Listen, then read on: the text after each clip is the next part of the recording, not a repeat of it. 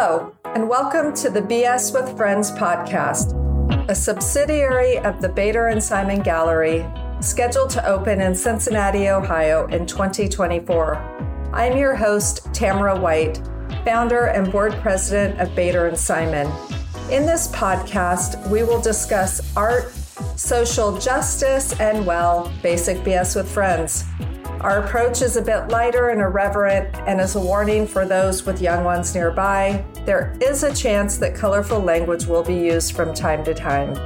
The format will include five questions for our guests that are a bit more serious, and each interview will end with the same five fun questions. Thank you for joining us and enjoy the episode. Michelle Boyd is an artist and art educator. She currently holds the position of coordinator of the Visual Arts Unit at the Department of Creative and Festival Arts in the Faculty of Humanities and Education at the University of the West Indies St. Augustine. Michelle recently retired from the secondary school education system in Trinidad and Tobago as an acting principal, having held every position at the secondary school during her 34 years of service. Michelle was also involved in the training of secondary school teachers in the area of visual and performing arts at the, also at the University of West Indies. Michelle is not only an artist, but also teaches and is the co-owner of Perspective Arts and Crafts Supplies, works as a creative consultant and a curator. In her free time, Michelle enjoys spending time with her children and enjoys the arts and culture scene in her community. So thank you so much for being here. Oh, thank you so much, Tamara. Thank you for inviting me. It will be an absolute pleasure doing this with you this, today. So I'd love for you to tell our listeners about why you were drawn to art and what your life's trajectory is. So, uh, being drawn to art, you know, is, is, is one of those things that I believe would have started from, from the minute I was born, you know, uh, because my entire career, uh, childhood, everything just kind of navigated itself towards art. My first inspiration was my father.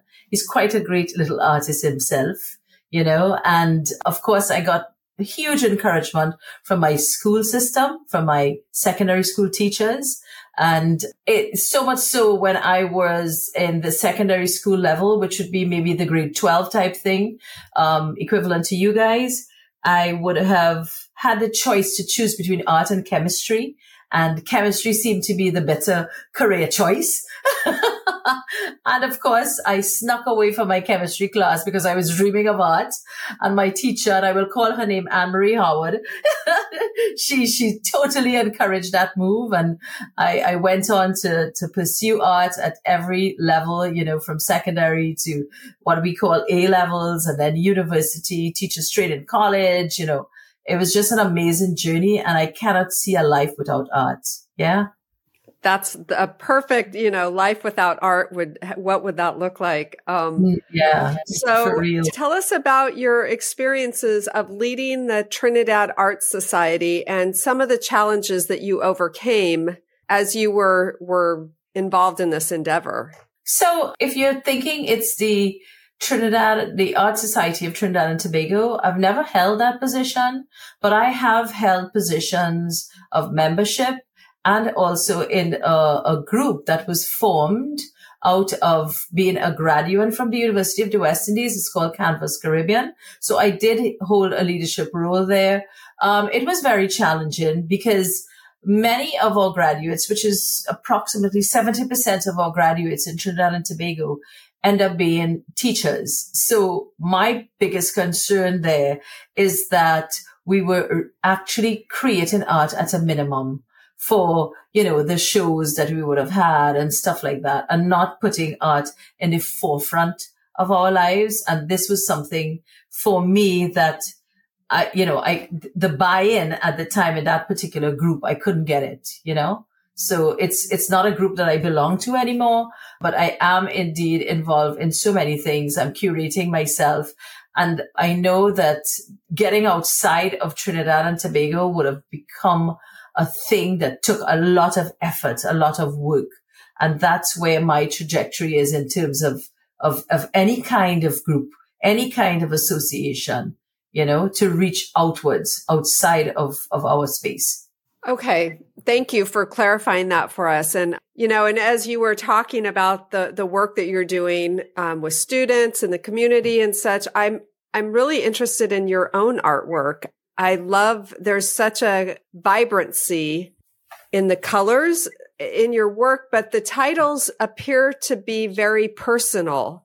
And I'm wondering if you can just talk about your own work and how the focus of that is because it seems as if you're you're sort of exploring something through your art. Producing my art is one of the most intimate things that I do.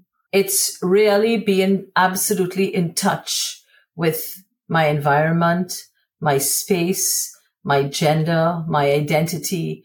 There's so many things just kind of colliding at the same time. The fact that I'm a mother, I'm a career woman, you know, and it really just envelops my entire existence. And I use the visual language and all of my formal training, right? To produce the things that I actually produce. Now, um, being a teacher, being an educator, of course, you would know all of the fundamentals and all of the rudiments of producing art, producing art from a representational perspective. Yes. However, I have navigated my entire journey as an artist into working with the fundamentals, with the essence of art, with the color, with the tones, with the values, with the rhythm, movement, textures, you know, things like, that. And many times persons would have responded to my work saying that it's a very sensual type of, of work that occurs. But I cannot separate or divorce myself, my feminine self from my work, you know. So it's, it's through the eyes of a woman, through the eyes of an artist and all the other roles that I play. So, uh, I guess at some point in time, you know, the work would be seen. you're right. I can share lots more of it for, with you. Um, it is, something that also requires me to work very large. And most of my pieces are very large pieces of work. Uh, because I believe that I'm better able to express myself using a larger space, especially since space is also a compromised thing in my studio, my own personal studio, you know? So while the studio is small, the work is large, which is a kind of crazy juxtaposition of, of you know. So yes, so so my work really it epitomizes all that I am as an artist, as a woman, as a Caribbean woman, whatever that means, yet to be defined. Yes, because you know what we are made up of. We have come from so many places of this this world. So that's what my work is about. That's wonderful. And, and I think it's uh, reflected in the layers and the textures that you described. So where do you see yourself in five years from now as an artist, as an educator, as a leader in your community? What, yeah. what does that look like for you? Hmm. That's, that's some, I've never really existed just doing one thing. I, I cannot remember being just one thing at any point in time.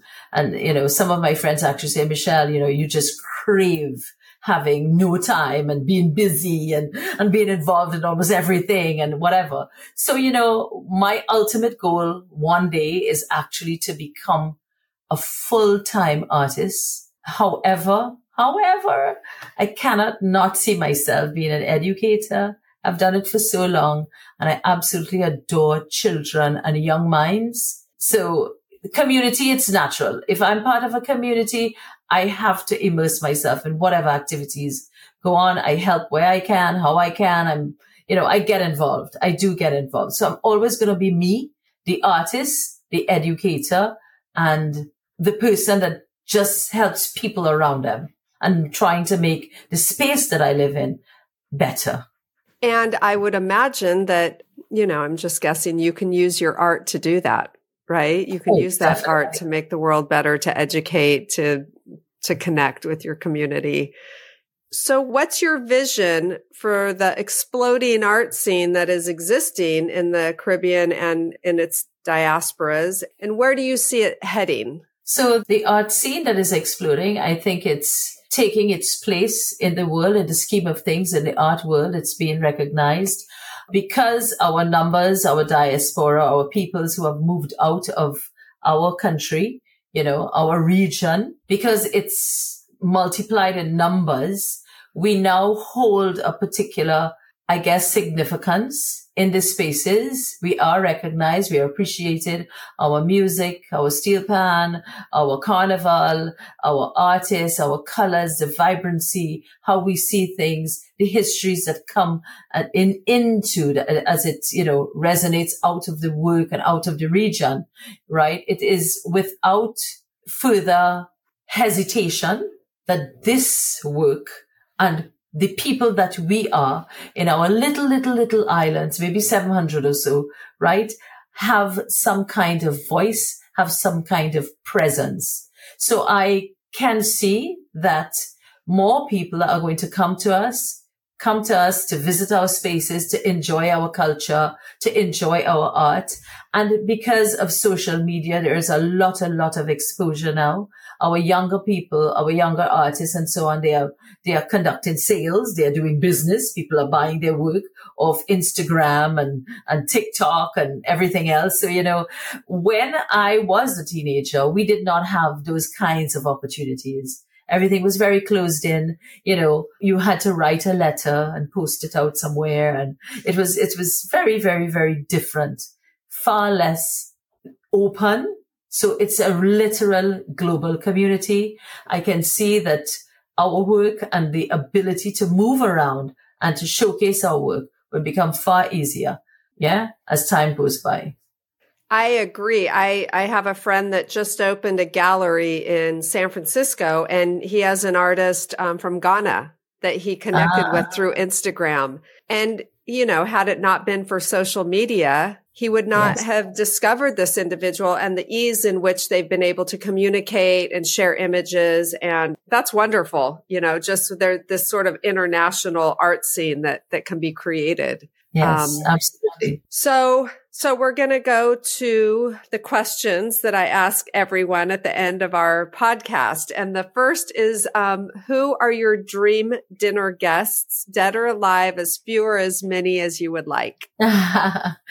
Lovely. So, I, you know, first of all, my parents. I, I, I've gotten my parents involved in everything. They've met prime ministers of our country. They've met priests, ministers everywhere. I've taken them everywhere because I continue to be their child and I take pride in making them happy, putting a smile on my mother's face, looking at my father. My father is like, Oh my God, you know, I wonder if I can do some of this, you know, and of course, my husband who is that silent supporter, you know, who would carry my canvases, stretch them if he had to, you know, drive me to wherever it is if it's too late for a, an art exhibition or something like that. You know, he's just, you know, and, and that's like 32 years of marriage. Huh? So that's a long time. So he's definitely go- going to be in, you know, I would have loved to meet Leonardo da Vinci. He is just prolific. I mean, who wouldn't? Who's into art? Amazing, absolutely amazing guy. And, um, Georgia O'Keeffe. Georgia O'Keeffe is someone I would love to have dinner with. Just get into her head a bit. An amazing artist. So yeah, that would be my very small group.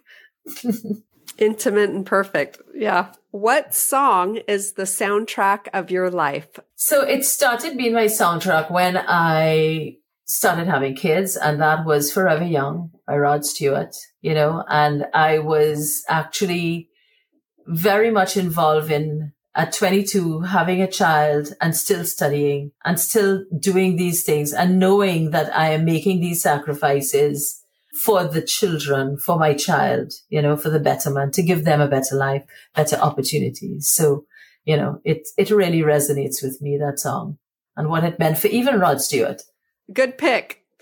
Um, Flat or sparkling? Huh. So usually I would have flat because it just feels so natural.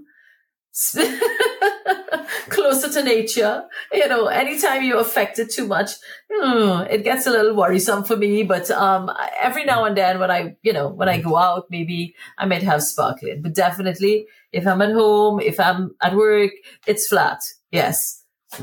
Got it. What social justice cause is most meaningful to you at this moment? Nice.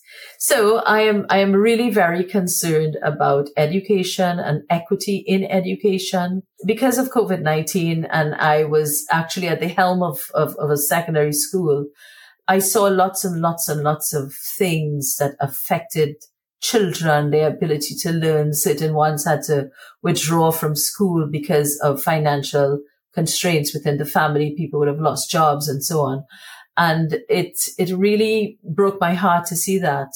And I have, I mean, I still do it quite a lot because I still connect to the system and I continue to be connected to the system and ensure that, you know, the persons that are given the responsibility of education are doing everything possible to reach out and to understand the position that these children are coming from, these mm. young learners they are coming from, because it's not all, you know, it's not ourselves. It's, it's not the lives that we have that we kind of mirror onto these children. We have to, to go into their lives and understand their perspective, understand where they're at, you know, and remove our egos and stuff like that and how great our lives is, is working out for us and try to help them see a future for themselves. So yeah, I think equity in education is one of those things.